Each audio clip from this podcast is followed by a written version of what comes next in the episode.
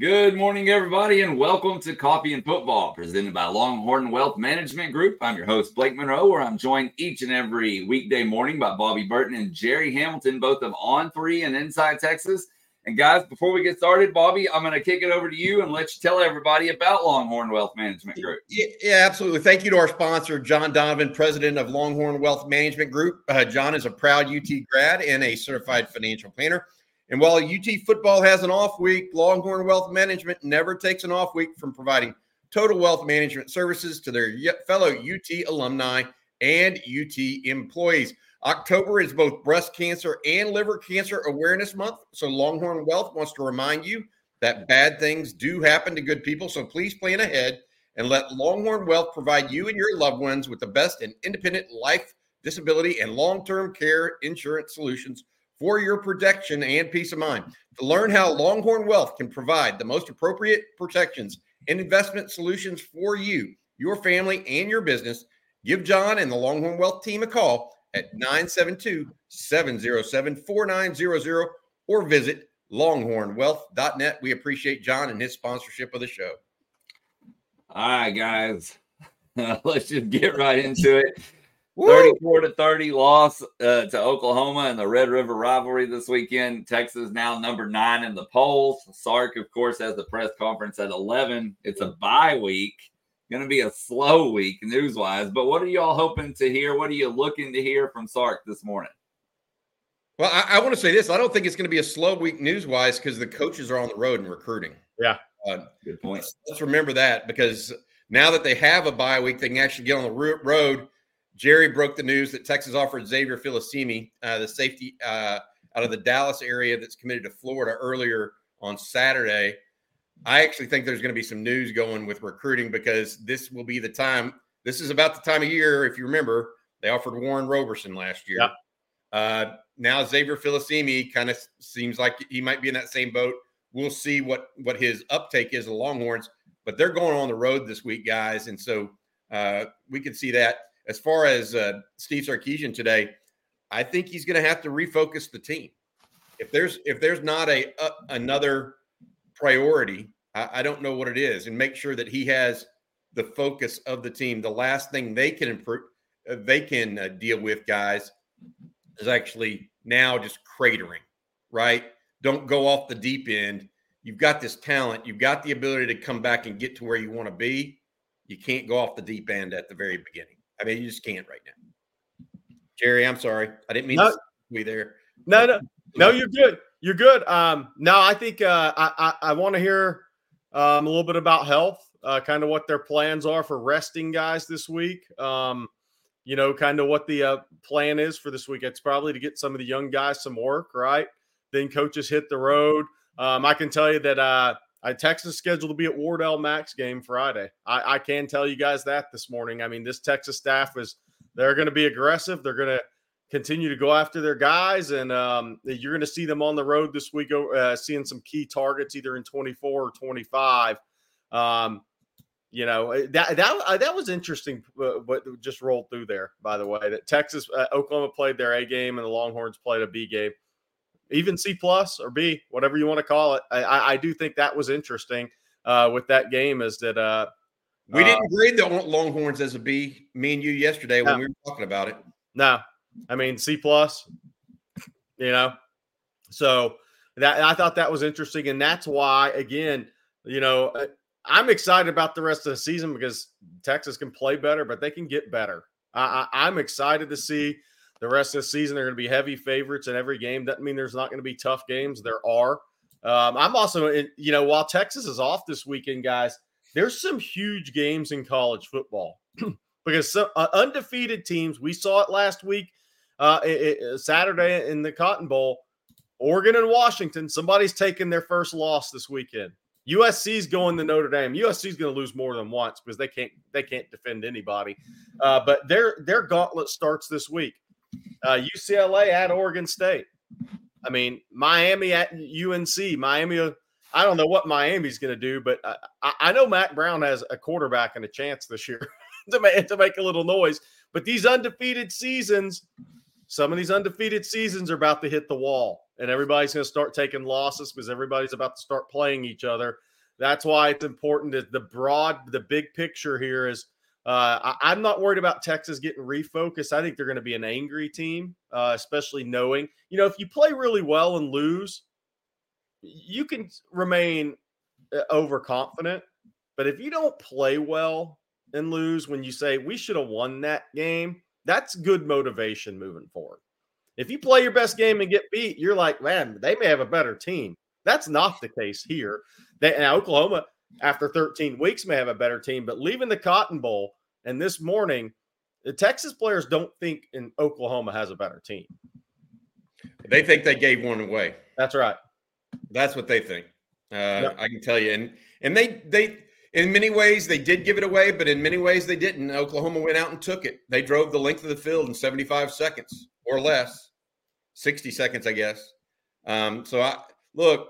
I think that uh, Brent Venables had his guys ready.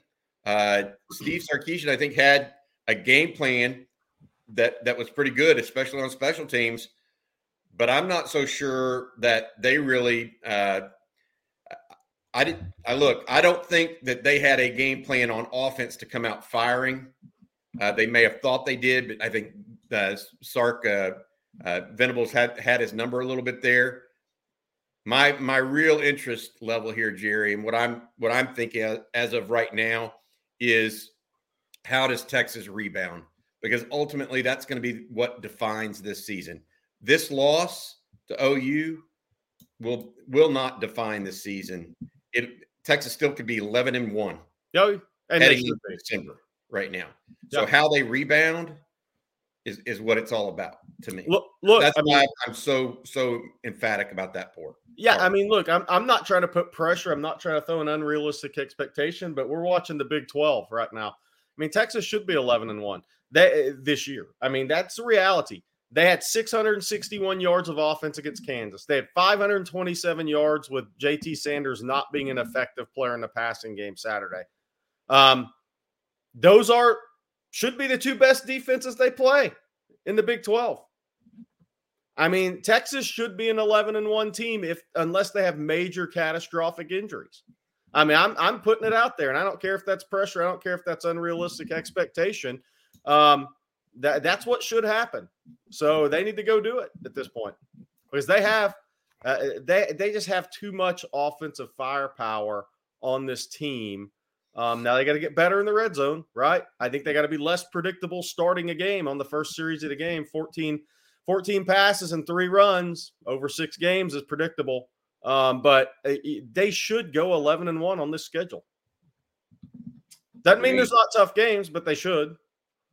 I want to get into what we think that they need to work on. Red zone is clearly one of them. They were one of three on Saturday. They're in the 120s now on red zone efficiency for touchdowns uh, on the year. That's clearly a, an, an, issue for them. Uh, you know, I I really believe that they've got to decide who they want to be on defense a little bit in pressure situations. Uh, the prevent defense clearly didn't work. They're not getting uh, ed. They did not get edge pass rush. That's an uh, issue from their their guys. So what are they going to do to get a pass rush uh, when you're in the two minute drill? And what what are they going to do? Going to keep trying to uh, you know push up the middle? That's fine, but they got to do a little something different. I'm going to ask Brian Irwin that uh, the coach uh, on uh, lunch with the coach later today, Jerry uh, because he was texting me. I think he might have some some thoughts on what Texas might want to do and, and, look at more more clearly. And they've done it before, so it's not like he's not telling when Texas coaches anything they don't know, but he thinks he sees a path where they could uh, defend this a little bit differently too. And I, by, by the way, college football playoff stuff is premature, but there was a, a, a comment in here. It, this is what we're here to talk about. We're here to talk about all the stuff and have fun with this and there's a comment that says a one loss Big 12 teams wouldn't get in the college football playoff. I disagree. It's way too early uh, to say that. I mean, look, Penn State, Ohio State, and Michigan all have to play each other. The Pac 12 is going to, they're going to beat each other up. Florida State's interesting over there. You almost want Carolina to lose a game, then come back and beat FSU in an ACC championship game. But I, I don't know. Georgia's not going to lose. I mean, I, I, don't see that. I mean, Kentucky uh, ha- was lucky to get 150 yards in that game. Uh, when Georgia starts dialing it up, I, they've won 23 in a row now, and I expect that to be 30 uh, by the time they get to the SEC title game. So uh, they're going to be in. And what, Alabama, what, Jerry, what one loss team is going to have a better a better non conference win than Alabama? I mean, we just saw. Well, well my problem with that, Bobby, is they're not going to beat Georgia in the SEC title. Yeah, but but it doesn't matter. I mean, we just Alabama still carries the respect of just about everybody around the country. We saw what Texas did to Alabama at Bryant Denny, and then yeah. Alabama comes back and beats the Ab. I mean, they whipped the Aggies. Yeah. Yeah. I, I went and rewatched the game. I was busy doing the post game live, and I went and rewatched the entire game. They whipped the Aggies. I mean, the Aggies offensive line is got issues. Um, and the Alabama defensive line does not. I'll put it that way. And so that makes that Texas win to me going into Bryant Denny even more impressive. Yeah. Um, and I I feel like you know the the the, the bugaboo about uh, Alabama is that Jalen Milroe is still yes he can throw a nice deep ball, but he's a little lax with the ball at times. He's he's got I, I see what you're saying about Alabama's not going to be Georgia, Jerry. No. my my take on it is who has a better non-conference win than Texas over Alabama? Who? Nobody. Nobody. Yeah. Nobody. Oh, and that's the thing. If, you know, look, the thing is, it, you hate it pains it'll pain Texas fans to do it, but you want Oklahoma to win out. You want to win out, and you want to beat 12 and Oklahoma in the Big 12 championship game. Then you are getting in at 12 and 1. In that scenario, if you can get there, you're getting in. It's going to happen. I agree. I think Texas. Uh, look, Texas has. A, it, I don't think they completely control their own destiny. That much is true, but Texas has what is clear to me after this weekend. Quinn Ewers is growing up. Okay, you do not start off as bad and poorly as he did. He did, and come back and not be and be resilient yep. and not have your best football ahead of you. Period. He played a whale of a game from quarter two through four. Okay. He has four quarters like that. Texas might be looking at a 14 to 21 point win. Just they they would have controlled that game. All right. Now, that being said, Texas has to figure out some things on defense. They have to get better uh, in in the uh, if they're not getting a pass rush, what are they going to do? How are they going to manufacture one, and how are they going to cover? I think safety is a problem at Texas right now. Clearly, uh, I think linebacker and coverage uh, David Gbenda is an issue. It reared its head at the worst time possible uh, on Saturday, uh, but they're all trying hard. I, I want to be clear about that, and I think there are possible solutions. More Anthony Hill might be a possible possible solution at, at linebacker and at pass rush. Derek Williams might be a solution at safety. So I think this Texas team can still improve on. Oh yeah, and find things the Texas offense, I believe, is just now going to start hitting its stride. I mean, Jonathan Brooks is playing like a million bucks to add to what the receivers haven't dropped a pass in two games. They have not dropped a pass in two. I mean, that talk about where they were a year ago compared to now, Jerry. I I feel like the offense is going to roll a little bit here, and yeah. I'm anxious for it because I, I do think that you start beating teams by 28 points 21 points, you'll see the rankings climb because they'll know it's a dominating win. But they've got to go out and do it. They can't they can't take the off week and sulk. They have to go out and do it. No doubt about it. All right, guys. This segment brought to you by Caldera Lab, and I need to let everybody know about Caldera Lab. And with me always being outside, I know I need to take care of my skin as much as possible. Caldera Lab's products help me do just that in an easy, time saving manner. I use the regimen twice a day, just as directed, and I'm already noticing results just after a couple of weeks. I'm telling you guys, it's the real deal. They create high performance men's skincare products, and the regimen leads off their product lineup. It's a twice a day routine to transform your skin. It includes three products the clean slate, the base layer, and the good. The clean slate starts and ends your day. This face wash leaves all skin types refreshed. The base layer is a daily moisturizer to hydrate your skin and jumpstart your day full of confidence. And the good is a go to multifunctional serum at night that helps your skin look tighter and smoother, as well as help reduce the visibility of wrinkles and fine lines. One minute in the morning, one minute at night is all it takes to reduce your wrinkles, fine lines, and signs of aging. And right now, you can get 20% off with code on Texas at calderalab.com. That's right, 20% off with code on Texas at calderalab.com. Go check it out and let it work for you. So I want to thank them for sponsoring this segment. And guys, it's Monday morning, which means we need to talk about the rest of the Big 12 as well. so let me bring up the scores here on the screen. Anything stand out to you guys? Any surprises? Anything uh, at all? Yeah, yeah. I mean, if TCU doesn't get it together, what's the uh, biggest fall from a national championship the year before? I, and I say that knowing their Super Bowl is going to be when Texas visits the, way their season's going. But what's the uh, I mean, from national title to what? Uh, TCU's getting is going to get in that conversation if they don't watch out. Um, you Kansas bouncing back. I mean, they were up like 51-10, I think, in that game. So again, for Texas fans, Kansas is a really good team. Jalon Daniels didn't play, and I think that hurt Texas against Oklahoma. I agree with Rod Babers. Texas needed to be tested by a legitimate quarterback before Oklahoma. Not so much so you knew what Dillon Gabriel was going to do, but for the defensive staff. Because the one thing that Texas had, they had a lot of fortune early in the season. Jalen Milroe's is a one read and run guy.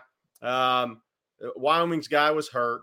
Uh, Jalon Daniels not playing, I think, was the big one because he would have given some looks that Texas was going to have to be prepared for from the quarterback position.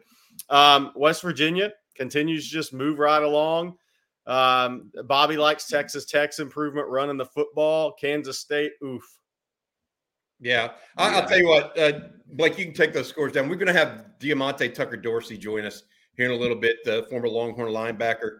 Uh, I want to talk to him about what he saw and uh, that sort of stuff. Uh, as far as the Big 12, Jerry, uh, my thoughts are Tech. I did watch the Tech Baylor game late on Saturday night. Uh, Tech is starting to, to gel a little bit on offense now that they've made the quarterback – or the quarterback is now Behren Morton for sure. Baylor is in the tank. Yeah. Um, there's no better way to say it. They're they are, and, and I say they're in the tank after they came back and beat Central Florida last week. The reason I say they're in the tank is they just they don't have uh, they have a jab, and then that's all they got. They don't have they can't follow through with the the the big right or the uppercut. They just have a jab. They'll just jab you every so often maybe on defense, maybe on offense. They don't have any kind of haymaker that anybody should be worried about hurting them long term. Yeah, they'll be in a dogfight here and there. They'll come back, but I'm just telling you, they are they're going to they're going to a gunfight with a pop gun uh, right now. And when, when, your offensive line's bad, good luck. Uh, it's not just their offensive line; their defense is bad. They've got multiple issues across the board. Uh, TCU is interesting. I watched a little bit of that game as well. Obviously, Chandler Morris went down. I'm interested to see what his long term prognosis is. Josh Hoover looked good uh, in in his stead uh, for a lot of the fourth quarter. But then you're dealing with a freshman quarterback that, even though he knows the offense and whatnot, TCU's not the same either. Jerry, I mean they yeah. They were their linebackers. I'm going to say this: Shad Banks and those guys. They were missing tackles on running backs. If you don't think Jonathan Brooks isn't going to make one of those guys miss a tackle, uh, that that's probably the biggest thing in, that I see uh, there. They don't have Garrett Riley calling the plays either. Uh, so TCU's, I, I, think Sonny Dykes is going back to what he was before he had Garrett Riley as his offense coordinator, uh, and before he had all of uh, Gary Patterson's guys on defense, and still had that nucleus. Right. Um, of all those teams, Texas Tech looked the best. Kansas State on Friday night. What a I mean, that that has got to be Kansas State. I think they're a little bit similar. They they don't have that wow guy either. Treshaun Ward is good and Will Howard's good. Ben Sinnott is good, but Phillip Brooks is not necessarily the answer. And they miss Kurt Warner's kid at receiver. No two ways about it. And then they're just not as good on defense. Uh, they lost what two or three guys to the pros last year. They have not replaced them with similarly situated players. Um, I, I, think there are probably three teams right now that are that are good in the in the Big Twelve: uh, Texas, OU, Kansas, and maybe maybe based on what I saw Saturday night, uh, Texas Tech is starting to look good. Uh, but Kansas State, Oklahoma State, I don't see it. West Virginia, I, there's something about that that tells me that may be a little bit of fool's gold, even though they run the ball well. They may have the one of the top five defensive lines and offensive lines in the Big 12. but they don't necessarily have the quarterback. Um, so somebody's going to catch them and score a lot of points. I just want to mention this because somebody brought it up. So it was joking about TCU having Tommy Brockermeyer and Trey, uh, Trey Sanders. Tommy Brockermeyer just underwent went back surgery. He, he just guy's just never going to be able to stay healthy. It's unfortunate for an extremely talented player. Um, but yeah, that that's going to be. I mean, that's that's a lot of surgeries. No doubt about for it. For a very talented guy, and a lot of the surgeries you don't want to have to have. All right, before we move on, Jerry, I'm going to let you tell everybody about Manscaped, and then we'll bring in our guest for the day. Yeah, absolutely. Uh, um, I've look, I've got it in my hand right here. If I can get to the read, which my computer's sticking on me uh, this very second, so we may have to come back to this in a second. Um, but uh, yeah, I, I, got the Manscaped uh, in the mail. I got my product in the mail. It's a great, tremendous product. Um, right, but we're gonna have to my computer sticker. We're gonna have to come back to this. I don't, actually, I've got it now. I've got it now. Okay, sorry. Um, we're brought to you today by Manscaped, who has taken a step up from Halloween to bring you your face the cleanest shave it's ever seen. So this season, no need to toil and trouble. Manscaped's all new Handyman is the best way to get rid of that stubble. Featuring a compact design and next gen skin safe technology, the Handyman was designed to give you that smooth finish without the mess of a traditional shave. Get the sweetest treat this Halloween by going to manscaped.com and use code on Texas for 20% off plus free shipping. Um, again, you know, one of my things is I got it in the mail yesterday uh, for wet and dry use, feel free to bring this anywhere and everywhere. I was on the road again this weekend up in Dallas. The compact design and airplane friendliness make this the perfect travel tool for on the go. And being able to shave up to three days growth without without the mess of a wet shave is priceless. Again, manscaped.com. Use code on Texas for 20% off plus free shipping. That is the Halloween Handyman. Got mine right here, guys. Love it. Love their products. My son has them. I'm gonna. I'm not gonna tell him, but uh, he's getting one of these uh, soon as well. After uh, getting one from Manscaped and trying it out myself. So uh, great products. I can't tell you guys enough good things about them. I've used them for years. All right, y'all. Well, let's go ahead and bring in our guest for today. And Bobby, I'm going to let you do the introduction and take it from there. Yeah, absolutely. Uh, Diamante Tucker Dorsey, how you doing, Tuck? He joins us. Tuck joins us each and every Monday uh, for a, a, little segment here. We get uh, his feel for what he saw before and maybe where the Longhorns are headed uh, for the week. Uh, Tuck, a realtor currently with Keller Williams as well, uh, there in the Austin area. He transferred in uh, but decided to make Austin his longtime home. Uh, Tuck, yes. welcome into the show, buddy. What's up, fellas? How we doing? We're doing good. Hey, uh, I know you caught uh, the game on on Saturday. Uh, how does a team, and this is something Jerry and I and Blake were talking about this morning, how does a team bounce back after a big loss like that? No, not a single player on that team hasn't lost a game before. Not a single coach hasn't lost a game before. It yeah. happens in sports. But Texas OU is a big one. How do you bounce back for something like that? Um, I, you know, you just gotta go back to the drawing board. I think it's bad timing for sure, just because we have a bye week. Um, it's bye week this week, right? Yep. Yeah. Yeah. So terrible timing. So it's going it's going to linger a little bit, especially uh, over the course of this week. But um, you know, you got to flush it, get back to you know, get back to us, and kind of figure figure out what we did wrong, where we went wrong. But um, I don't think it was too min- too much to kind of hang your head on. It was a great game. Um, I think we came out a little bit slow, uh, which contributed and kind of lingered throughout the rest of the game. If we don't come out as slow as we did, um, it's a completely different game. But I mean, it wasn't a bad loss. Um, you know, it could have went either way. It was a great game, so I don't think they're going to be too too down about it. Um, but you know, take this week to get your mind right.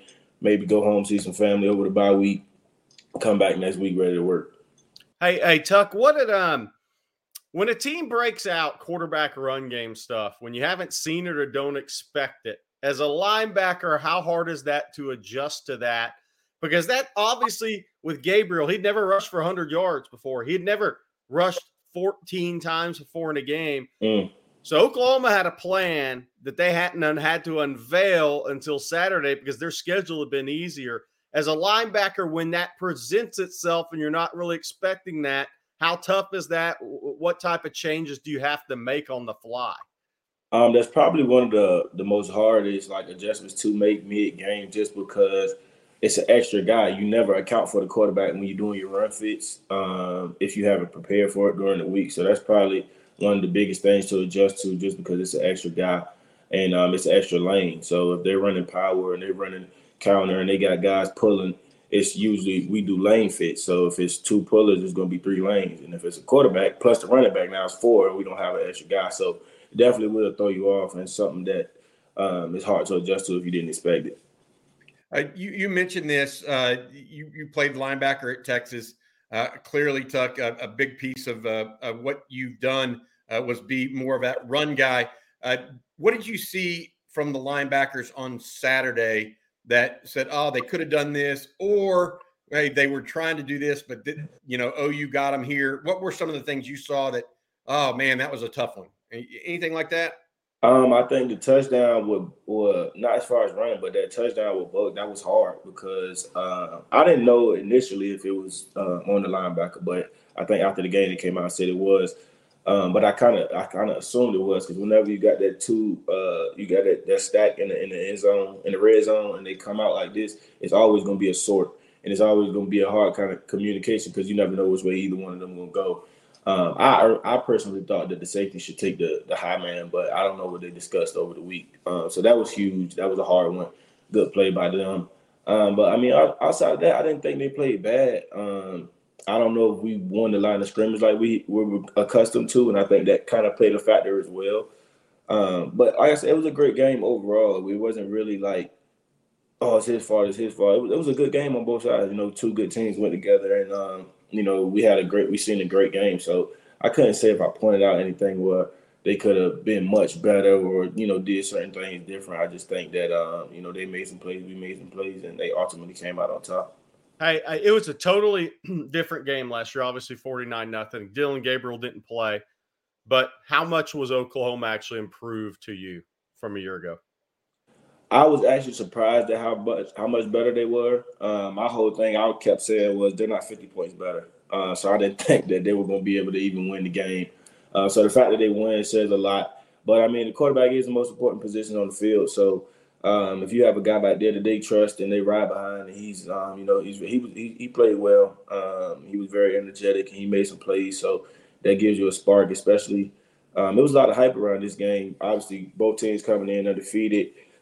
So they felt a little bit better about themselves, and they probably had a bad taste in their mouth as well. So um, I was surprised that we lost the game because uh, I didn't think they would get 50 points better, but it's a game of football. yep. Hey, I talk. What what about um, you? You've you've been recruited. You know what it feels like. Uh, Jerry and I. Jerry was trying to explain this to folks. A, a lot of people say, "Well, now we're going to lose all these recruits because Oklahoma's going to be the favorite, and or A and M's going to do this or whatever."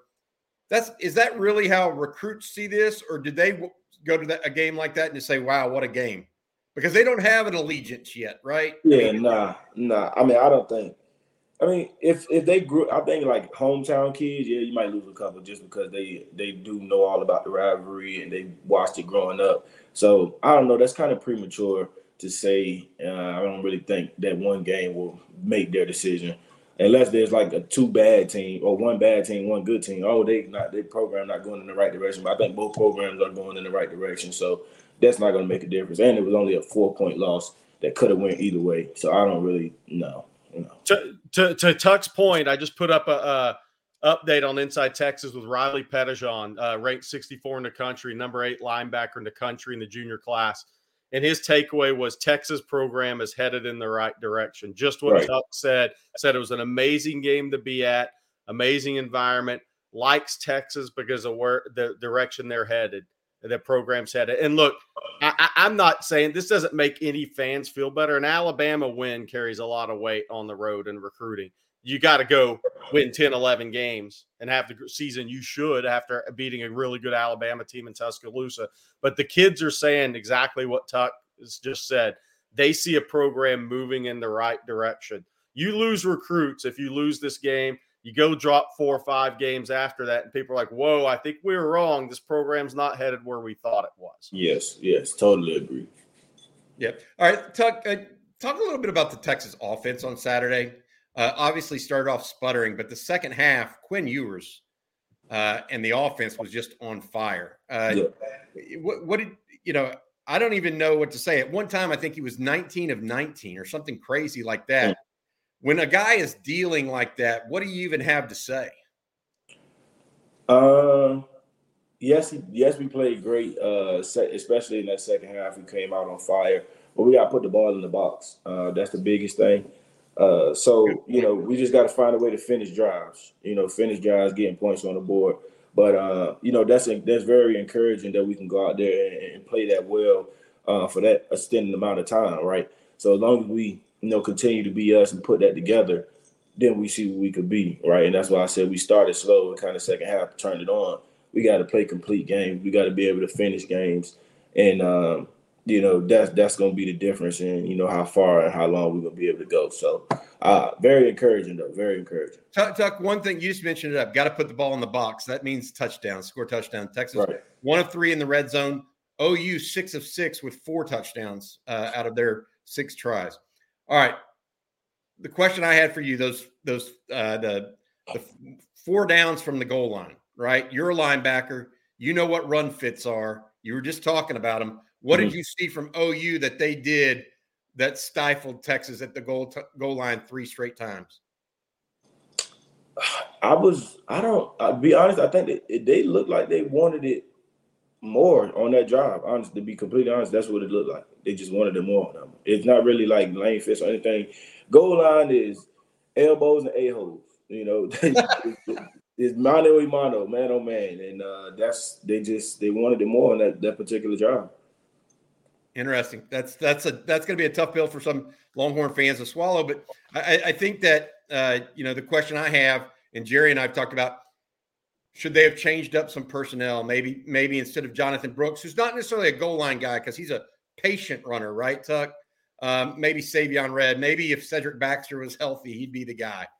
Um, things like that. It, it's interesting because Texas is in a situation right now where they you're right they have to start scoring touchdowns the rest of the way because i'm sure iowa state byu those kind of guys are sitting there looking at that tape saying hey we can stop these guys on fourth and one texas tech looking at them the same way they're going to have to change that up uh, this year to, to, to, to become the team they want to become uh, i mean i think we've we've used that personnel uh, plenty of times this season and have had success with it and scored with it. So I'll, hindsight's twenty twenty. Yeah, we can say that now that it didn't work, but um, we're gonna like I said, uh, I said this a couple weeks ago. We can't get too uh, concerned about stuff that we can't control. We got to continue to be us, and that's part of our identity. Like I said, we've used it, so I don't think that that was a bad idea. I think, like I just said, we just lost the point of contact on the, on, the, on that particular drive, but coming away from it, man, we lost the turnover battle and we only lost by four points. And usually, if you lose the turnover battle three to zero, you're getting blown out. So I don't think that it's, there's not anything to really be worried about. We just have to, like I said, continue to be us. When we're doing that, it's no issue. But when we're not being playing disciplined football, we're, we're having turnover, turning the ball over, and we're not turning the ball, getting turnovers on defense. Those things that matter. You know, it really comes to that. That's the biggest stat in football is the turnover battle. If you lose the turnover battle, nine times out of ten, you're going to lose the game. So the fact that we lost it by such by such a, a huge margin and then only lost by four points, I'm not worried. I'm not worried. I'm very encouraged by that. So, got it. All right, Tuck, thank you so much, buddy. Uh, we appreciate you joining us here on uh, Monday's Coffee and Football. That's Diamante Tucker Dorsey, currently a realtor with Keller Williams there in the Austin area. Uh, Tuck, I appreciate your time. You have a good one, buddy. All right, boss. You guys have a good week. All right, hook and what he said there about turnovers is look, and I'm not I'm not trying to lament the fact, but you know, Oklahoma when they had their opportunities, they made the play. I mean, you know, Jerrin Thompson had an opportunity for an interception that in the end zone that was a huge play. Yep. When you need mealtime inspiration, it's worth shopping Kroger, where you'll find over 30,000 mouthwatering choices that excite your inner foodie. And no matter what tasty choice you make, you'll enjoy our everyday low prices, plus extra ways to save, like digital coupons worth over $600 each week. You can also save up to $1 off per gallon at the pump with fuel points. More savings and more inspiring flavors make shopping Kroger worth it every time. Kroger, fresh for everyone. Fuel restrictions apply. Seeking the truth never gets old. Introducing June's Journey, the free to play mobile game that will immerse you in a thrilling murder mystery. Join June Parker as she uncovers hidden objects and clues to solve her sister's death in a beautifully illustrated world set in the roaring 20s. With new chapters added every week, the excitement never ends. Download June's Journey now on your Android or iOS device or play on PC through Facebook Games. Roughing the punter, as Al- Altoid Floyd's talking about. Yeah, that's like a fourth turnover. Yep. Yeah, absolutely. Pre snap penalties. Uh, Texas was more penalized in this game than OU, uh, which is something we talk might be different heading into it uh, because OU had been the more penalized team uh, prior to this. Uh, it'll be interesting to see where OU goes from here, too. How, how good are they really? What, what about the injuries they sustained and what they'll mean for them? Uh, it should be interesting to see how that, that flows for them from here on too. Well, and I think that's I think that's a key talk a point to talk about, guys, because you know, look, there's we're only halfway through the regular season. Oklahoma may have lost two starters for the season in the second half of that game on offense. So that's um, you know, if McKade Mettauer doesn't come back and play, look, then your your second team guy, then your third team guy is a play away. That's not where you want to be. Um, you know, I don't know if Brent's been there long enough to ha- build that depth. I mean, he's done a great job in the portal. I, I Bob, Bobby, that's another thing I want to hit on is, you know, we talk about recruiting, um, high school recruiting at the end of this class. People pay more attention to. I'm almost, I'm more hyper focused right now on what's how much is Texas going to do in the portal, because the one thing that is is is being learned in college football right now. Florida State, Mike Norvell, people wanted him out. Now he's five wins, five, six wins from a college football playoff, and he's done it through the portal. Oklahoma rebuilt half their roster after one season. And now they're ranked what time the top five or six in the country. So how good are they? I, I, I don't we'll see with Oklahoma. Those they have injuries can impact your season for sure. But now the other thing with Oklahoma is what happens if they get into they got to go to Kansas. Uh, what happens if they get into a game where they have to run Gabriel more? That's not what where you want to be if you're Oklahoma. Now, if they get in one of those games, if he runs 14 times again, you don't know. I mean, you don't want to have that start happening if you're Oklahoma because that's not the recipe for long-term success. Um, so that that's going to be uh, that's going to be interesting to see how Oklahoma attacks games and if somebody can force them force Gabriel to run the football or them to bring that out again because I don't think they want to bring that out again until the Big 12 championship if they get there. I don't I don't think they want to either. I, am not sure they won't have to because I do still think their defense has some holes. Yep. Uh, that Texas uh, got. I, Gentry Williams is another player that went out for them. He's been one of their key defensive backs. I'm not sure they have the d- depth in the secondary. We'll see. Uh, but uh, you know, te- injuries are mounting for Texas too. Jake Majors uh, now it sounds like he may be U of H or later. BYU may be aggressive. Uh, Cole Hutson's still out. Um, we're waiting on uh, to see some other guys. Chris Ross going to be gone probably for the season. It sounds like maybe. Uh, well, six games, so yeah. uh, maybe the latter half of the season. Um, I, I feel like Texas has got to figure out, you know, where and what these injuries mean. You mentioned some of the lesser injuries are actually ones that may have affected the game. Cedric Baxter still got an ankle injury. Uh, JT Sanders clearly injured still. Kelvin Banks nicked up also.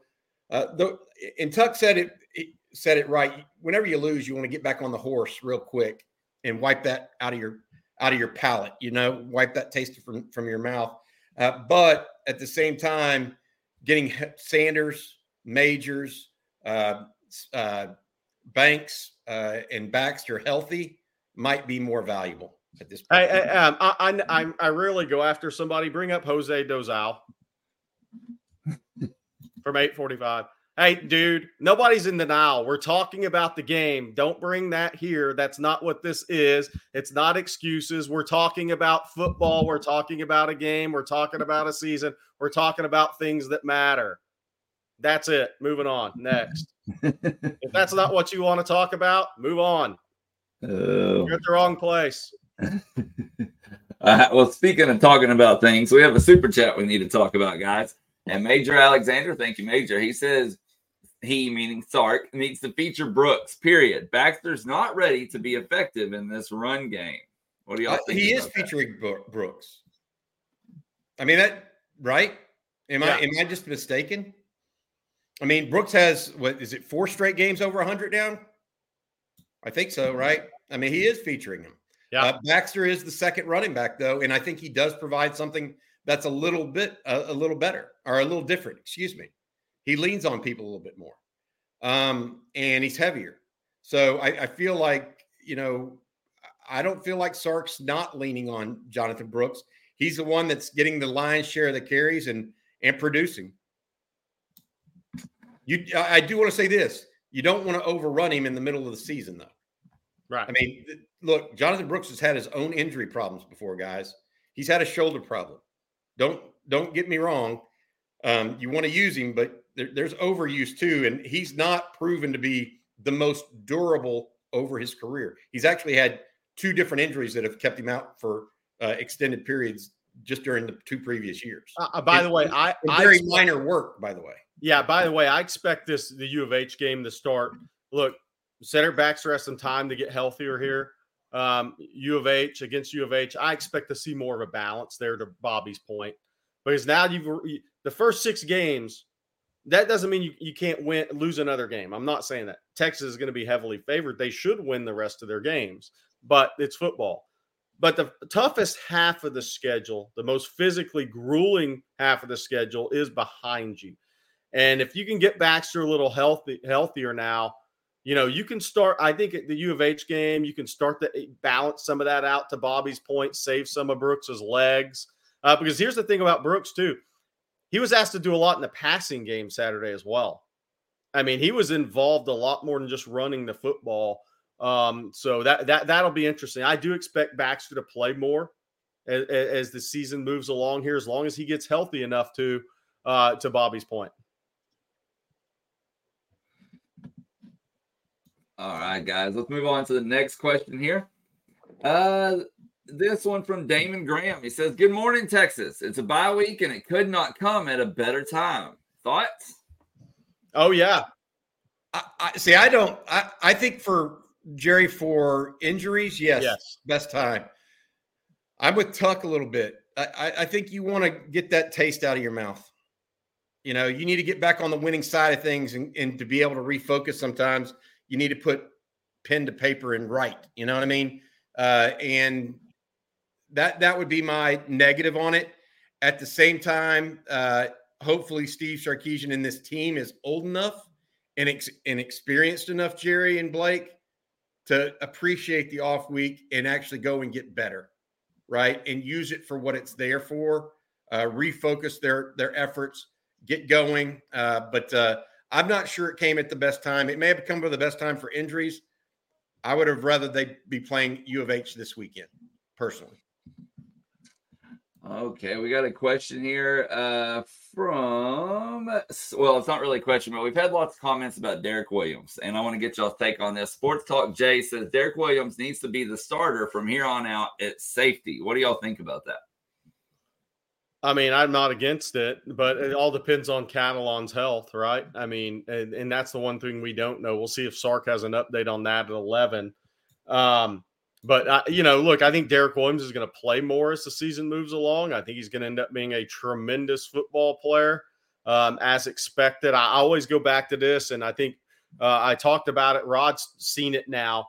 I, I, I told Rod on one of our shows, Bobby, way back when we were talking about Derek Williams. I said at the Under Armour All America game practices, he had as good a feet as the corners did in drills, and that, that's when I walked away. I'd seen him in high school at New Iberia, Westgate but he was playing some running back in practice. He was playing safety. He was playing some corner, and it's you know, and then you see some of the tape. He didn't put out a ton of senior tape, but in that setting, I was like, ooh, this guy's feet are different. So you take the frame, the physicality, how quickly he's learning the position full time for the first time.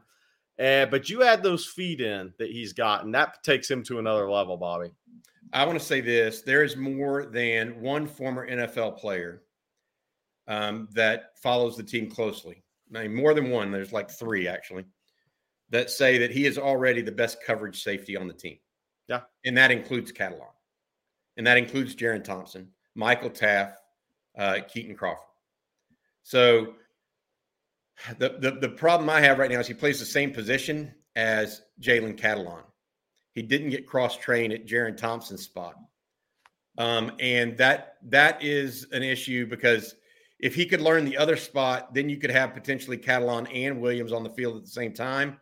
I know Jerrin Thompson is one of the leaders on defense uh, and a solid player, but he really Jerrin gets exposed in space tackling, um, and that so we, we need to figure out if especially going to have a heavy run game quarterback like Will Howard coming down the road or Donovan Smith at U of H. Those those things could be problems uh, if you have guys that, that, aren't good tacklers in the open field uh, trying to put that out there. So um, I, will it'll be interesting to see what happens uh, down the road. But Derek Williams should he be starting? I think it depends on the health of Jalen Catalon.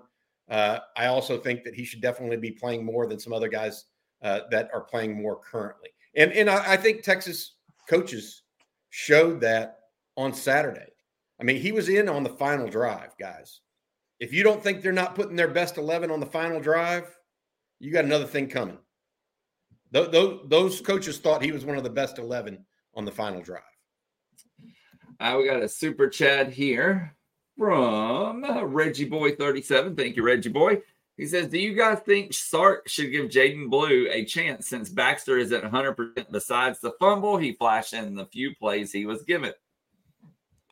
I lean more to Savion Red than Blue. Uh, looking physical football games between the tackles, that's not really Blue. Um, I, he did I, look good. Jaydon Blue has looked good except for the fumble. But to Jerry's point, the, the time you're going to use those guys, for, uh, first and goal on the one – you need a banger. Jaydon Blue's not a banger. No, no. And, and, look, Texas wants to have a physical run game downhill. That's just that's not ideally what Jaydon Blue is. Um, you can't you can't force him to be something he's not. He's a better space player uh, than he is a a downhill back, and that doesn't mean he can't. If you block a play, it doesn't mean you can't make a play. But you have to block a play in a downhill game to get him to the second level. He's not going to run through people. Um, he's just a different type of back. He's got tremendous hands now. I mean, tremendous hands out of the backfield. I think he's just got to have a little patience. But uh, in the run game, Texas has. I think Savion Red is better built for it. Yeah, I agree. I I would have liked to maybe seen the red the the red cat a little bit on goal line, maybe uh, and other short yardage situations. All right. Well, let's stay on the subject of running backs for just a second. Antoine says, How would you compare Brooks' season to D'Onta Foreman's great 2016 season? Both are really surprising in a good way. I, I got something to say on this real quick. I, so I was at the Texas City Galveston ball game, and, and D'Onta and his uh, Armanti were there. Um, this was earlier looked, this year, Jerry. Yeah, it was earlier this year. And, and I looked at D'Onta and said, golly, he's not built like Ricky Williams. How did he take 56 carries in a game? Like to me, Ricky Williams has the best running back body I've ever seen in my life up close. Like for a guy, I've said, okay, this guy can carry it 50 times. It, and just the way he ran, then the way people bounced off of his contact balance. Um, D'Onta, I just I was struck by looking at him, saying, "Man, that it, that doesn't look like the guy that carries it 56 times." Um, I, I don't know about comparisons between the two, Bobby. Um, you know, I think D'Onta is really, really, really good. Anybody that puts up two thousand yards and can and can carry it that much. Um, I mean, he what he David Earl said he weighs two forty. I'm just saying he doesn't look like it. D'Onta does not look like it. He's not. No, like D'Onta's got that NFL NFL body type. I'm not sure Jonathan Brooks completely does. Right. Um, and that that that's one. I, I will say that they are both. One of the things they have in common is I think I think that D'Onta's more violent runner, Mm-hmm. but I think they're both fairly patient. Um, they both will wait for the hole, um, and that you know the, I will say this: both of them are probably the two biggest long threats. For they've had more explosive runs than anybody else in tech in, at Texas, including Bijan and Roschon. Because I think that they're both more patient than Bijan. Bijan's so so fast, he just hits it and goes right. Um, and so I, I think that's part of the reason. I think it's, it's somewhat similar. Thankfully, uh, Texas isn't going to be five and seven this year, uh, like they were in 2016 with when, Right. when D'Onta really burst. Uh, but uh, you know, look, Texas has a chance here, uh, and the running game is part of that process. Jonathan Brooks is a good runner. Uh, people are going to are are starting to pick up on that. Was he top five in the country right now overall? Yes. a heck of a year. That feature, By the way, question earlier. We need to feature him. He's being featured if he's a top five running back in the country. Okay, guys, this next question is actually from the InsideTexas.com message boards, and it's from JMR2573. Great question here. He says, after heartbreaking losses early in recent seasons, such as Maryland, USC, Bama, OU Tech, we as a fan base tell ourselves our goals are still achievable and we can run the table and win the conference, only to fall short. What about this team makes you think this year could be different or not? Who's going to beat them? Only themselves with the rest Yep. of the schedule. Yep. Other, th- they'll be touchdown or more favorites against everybody left on the schedule. Not four or five or three points home or away. A touchdown or more favorites against everybody else on the schedule. The thing that it's going to take that, an upset. It's going to take an upset for Texas not to win out. the thing that Texas now is going to get a lot of though, when I look at the rest of the schedule, quarterback run game, baby. Here comes U of H. Um, here comes Kansas State. Iowa State. I, Texas I mean, Tech. uh, quarterback run game's coming at you now, and now those teams aren't as talented as Oklahoma, but they're going to test you. They're going to say, "Okay, see what you got on this," because you didn't do it, you didn't handle it against Oklahoma, and nobody knew if you could handle it because Jalon Daniels didn't play. Jalen Milroe's an athlete that can get out of the pocket and take off. He's not a runner, a true runner, and I don't. Dillon Gabriel at least had vision, right? But Oklahoma delivered something that other people are going to try now. And I, don't, I don't know if they can execute it because the offensive line and the players on the perimeter and the scheme. Oklahoma's got a great scheme for college football on offense, but um, Art Brow's system always has been. Um, but the people are going to try it. They're going to test you. All right. This next one's a comment I wanted to read to you guys to make sure y'all saw it from Douglas Scott. He says, It was good to see Bobby and Jerry at Terry Black's in person. Thank you guys for doing what you do. Thanks, Douglas, for being Thanks, there. Hope you guys enjoyed it. I still have smoke inhalation from that from the the smokers. I mean, they had like what twelve to fifteen big long smokers, and I was just like, "Holy cow!" And we were sitting right next to it, but man, it smelled good. it smelled so good. Uh, we've had lots of comments in uh, in the chat today about Jaylan Ford and his play this weekend. Uh, so I'm going to take this question from Jackson Kelso. He says, maybe I've already talked about it, which we haven't, but did Ford look very lost to y'all in the OU game? I don't think he looked lost. I think uh, he may have looked a step slow at times.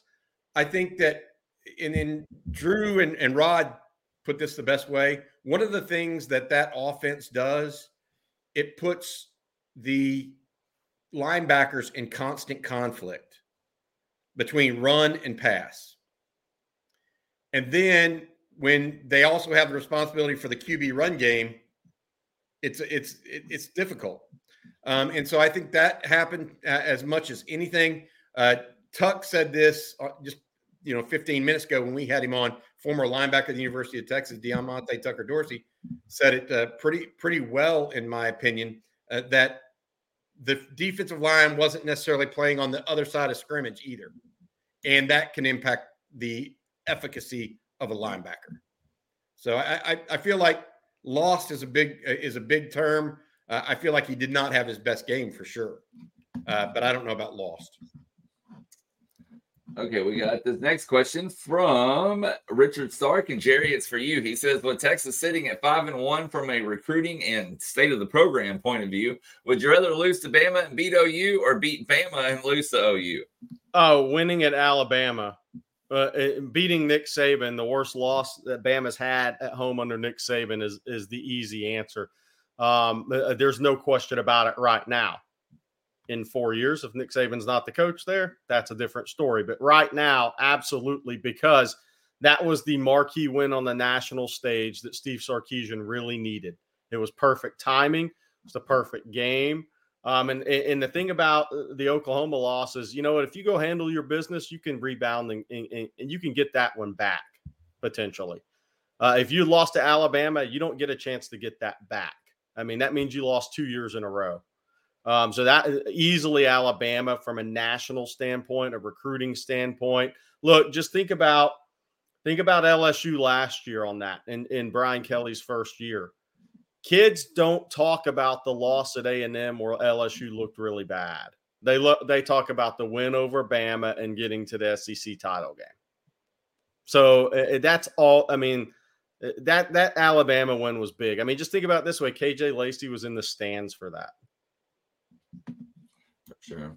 All right, Joe, y'all are watching Coffee and Football presented by Longhorn Wealth Management Group and John Donovan. Want to thank them. You got plenty of time to get your questions in still, so please do so. And this next question is a super chat from Brandon Huey. He says Savion Red hasn't had a negative carry even when everyone knows he's running. How is he not featured more, especially in goal line situations? I'll say this. I actually do think he's the best goal line back they have because he's a low center of gravity and he runs pissed mm-hmm. off. But here's the thing he had a really good spring at running back. Then he got himself behind the chains. okay. and now he's worked to, to get himself in a position again where he's built back the trust with Sark. I mean, he's putting that look, being in on the red cat, throwing a pass. I, I expect to see his physicality show up in the run game a little bit more. And it may be something that Bobby, uh, or, you know, look, maybe the next time you're down there on first and goal from the one and you run the jumbo package, red your back so Brooks doesn't take all those hits. Because that was three plays in a row where he got hit and was, you know, guys are saying, All right, bud, I got you. I'm helping you off the ground. I missed a block, or man, you know, just here, here you go. But uh, I, I think Savion Red's role will increase as long as he stays in front of the chains. He's got to, he can't get behind the chains again. And y'all know what I'm talking about. All right. Before we move on, Bobby, I'm going to let you tell everybody about Longhorn Wealth Management Group. Yeah, John Donovan's the president there. He's a proud UT grad and certified financial planner. And while UT football has an off week, Longhorn Wealth Management Group never takes an off week from providing total wealth management services to their fellow UT alums and employees, as well as their respective families and friends. John has been proudly serving for more than 30 years. October is Breast Cancer and Liver Cancer Awareness Month. So Longhorn Health wants to remind you that bad things happen, do happen to good people. So please plan ahead and let Longhorn Wealth provide you and your loved ones with the best in life, disability, and long term care insurance solutions. To learn how Longhorn Wealth can provide the most appropriate insurance protections and investment solutions for you, your family, and your business, give John and the Longhorn Wealth team a call at 972 707 4900 or visit longhornwealth.net. That's longhornwealth.net, 972 707 4900. We appreciate your sponsorship, John. Okay, this next question is from Emmanuel Villafranco, and he says, Which freshman had the best performance against Oklahoma? I would go, I have to go with Anthony Hill. He had eight tackles, the only sack of the game for the Longhorns, one and a half tackles for loss. How did how did uh, how did Manny Muhammad play in your second watch, Bobby? Uh, didn't notice him much because they split him out so wide and didn't test him. M- missed one tackle, um, but obviously scored a touchdown on the on the punt block. Yeah. That was more right place, right time. Um, but I, I felt like I felt like Anthony Hill was the guy. I, I think he actually had an impact on the game. Manny, Manny, maybe because Manny's good, there was a lower impact. But you know what? and, and Rod and Drew talked about this in the post game too. They didn't test Texas to the outside as much as we expected them to. Right. They really they They did not. So what they did, they did those quick perimeter hitters that we talked about that faked for a running game for them, basically. Okay, this next question, guys, is from Colton. And uh, he says Gavin Holmes looked like a liability to me from the stands. What do y'all think? I don't disagree that he was a liability in uh, tackling. He missed a couple. Um, and one of the problems that I had uh, with tackling in general in the secondary is they were allowing for a lot of extra yards after contact. They weren't hitting him and going. Even Jahdae Barron took a shortcut a couple different times and let a guy get five or six yards instead of two. Um, and that changes the trajectory of a game. If, if, it's third and four, it's a lot different than third and eight, right? Um, so that being said, uh, I would I would say that uh, Holmes is, is, a better cover guy than he is a physical corner. Um, that will help you against probably the U of H's of the world, even uh, some other teams that like to throw the ball more deep.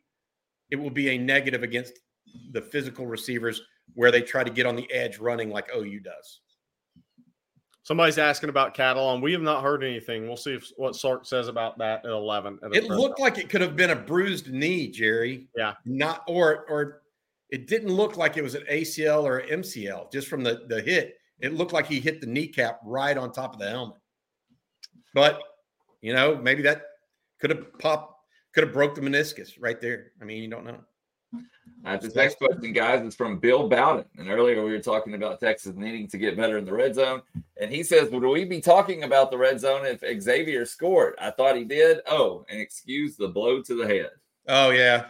The blow to the head and the face mask slash ripping the helmet off to keep him out of the end zone. I mean, look, I thought I thought Billy Bowman made a hell of a play too. Um, the, the Oklahoma defensive back to keep him out.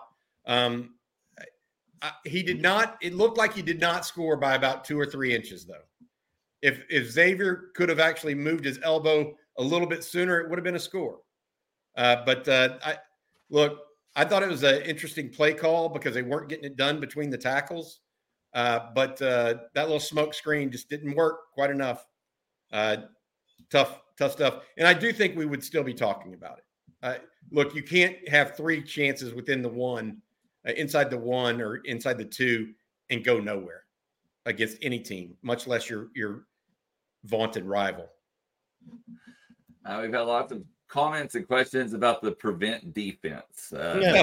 on Saturday. So I'm going to get to one. Smoke says, Why do defensive coordinators still try to run prevent defenses in the modern offensive game?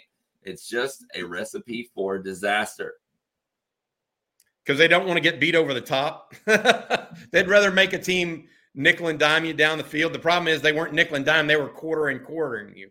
They were getting twenty and twenty-five yards a pop, uh, and so I think I think that uh, that was probably the wrong call in retrospect, given that this was Dillon Gabriel's forty-fourth game starting that as a as a player.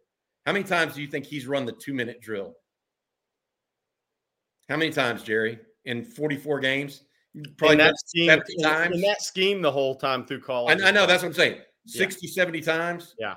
Uh, you gotta you gotta be more go with what brung you in the, in those situations, in my opinion.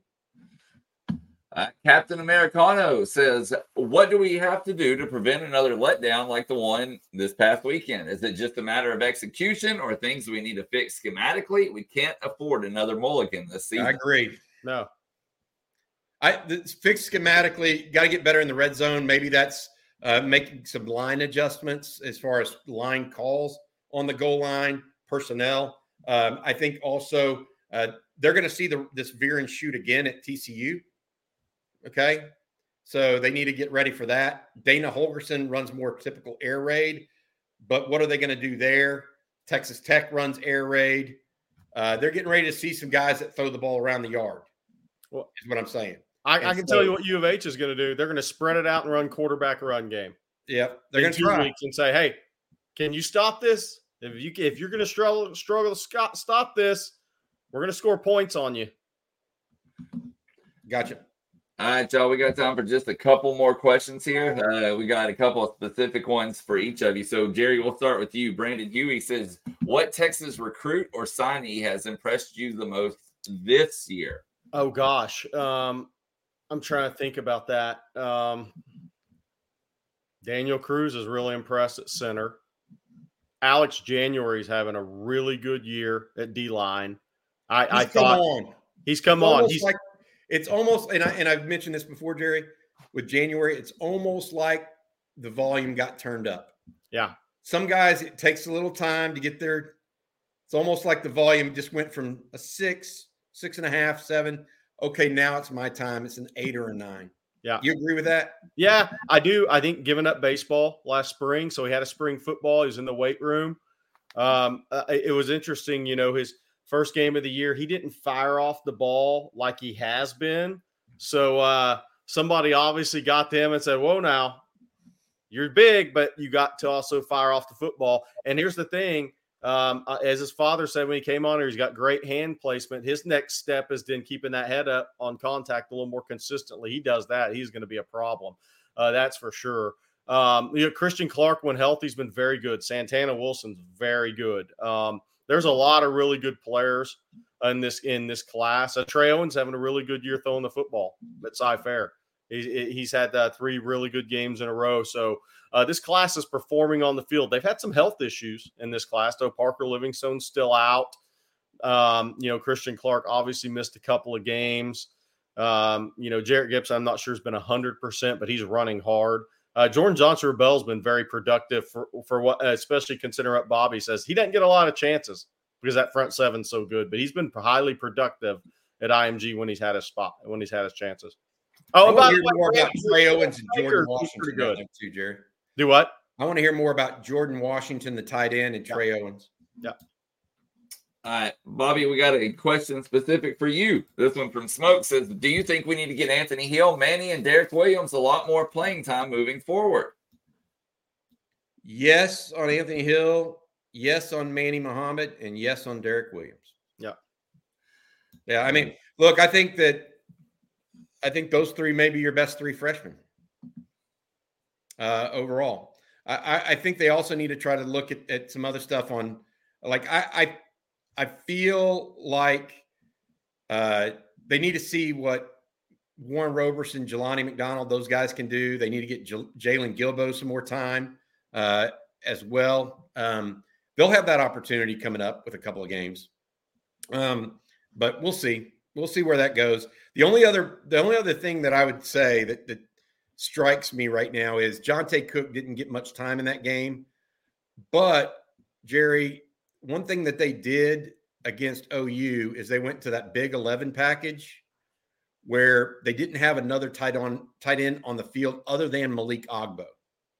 And that allowed them to keep three receivers on the field. If they start doing that and sub out Agbo for Cook, Johntay's going to get some more time. That that's an Yeah. easy flip. Just watch for that. Yeah, I, for that. and I think it in the future in the in these Big Twelve games, if Texas could, um, if their five offensive line can hold up, I think you're you're going to see more of that. I think that's going to be the whole key right there. Um, is the Texas offensive line and pass protection. Um, if they can hold up, I think you I think you're going to see sh- start bring more four wide. Okay, guys, last question for today, and it's from Pablo, Valenzuela. He says, Is OU second year build already caught up with Texas third year? I don't think so. I mean, I, Texas has more talent than OU. OU put a better product on the field on Saturday in ways, uh, but I, I think Texas has got this thing on rails right now. Oklahoma's trying to get it on rails. Oklahoma is benefiting largely uh, on a sixth-year quarterback, and and they good for them. I mean, it, it, end of the day, it's all about wins and losses. But the depth at Texas in the younger ranks is better than the depth at, at OU in the younger ranks, in my opinion. OU uh, OU is in, in good shape right now. Do not get me wrong. I'm not trying to say that. Uh, but I really believe that that sixth year quarterback was the difference in the game on Saturday. Jerry, anything to add? Uh, you know, I I think they did a really, real. I think they did a little bit what Florida State did. They did very well in the portal. But I agree with Dillon Gabriel. Next year, they're going to break in a first year starting quarterback who's a good player, has played in the scheme. Um, kind of like Josh Hoover at TCU. It'll be interesting to see if he takes over because he played in that scheme in high school. Um, so I, I'm I'm interested, but I do think Oklahoma. The one thing I do think they're very they're doing well is they're really um, they're really targeting defensive line. They know that they have to get better there, even though they did their their transfers did well against Texas. Moving forward, they know they have to have a lot more depth there. Okay, guys. Well, that's going to do it for this edition of Coffee and Football. Before we get out of here, Bobby, I'm going to let you tell everybody what they can expect on On Texas Football today. Yeah, absolutely. I'm going to have a conversation here a little bit with Brian Irwin, former uh, head football coach. I think that's going to be revealing. He's got some things he wants to say. He told me uh, about the the final drive, as well as some other uh, things that he would like Texas to do as far as it relates to playing this veer and shoot and what uh, he found has been successful in his years as a coach. Uh, other conversation topics about what he saw that the Longhorns uh, felt like they did well. Then Rod and Jerry come back with talking ball this afternoon. Uh, enjoy that. I'm sure Jerry and Rod will have lots to say. And also, I want to mention this: if you're not a subscriber to Inside Texas, please give us a try. Right now, we have a special one dollar for two months. Promo code OTFIT23. That's OTFIT23. And remember to select the monthly offer for that. That's right. Okay. Well, thank you all for tuning in. Thanks for the super chats. We want to thank our sponsors, John Donovan and Longhorn Wealth Management Group, Escaped and Caldera Lab as well. And uh, yeah, for Bobby Burton and Jerry Hamilton, I'm Blake Monroe, and we'll see you tomorrow morning. Welcome.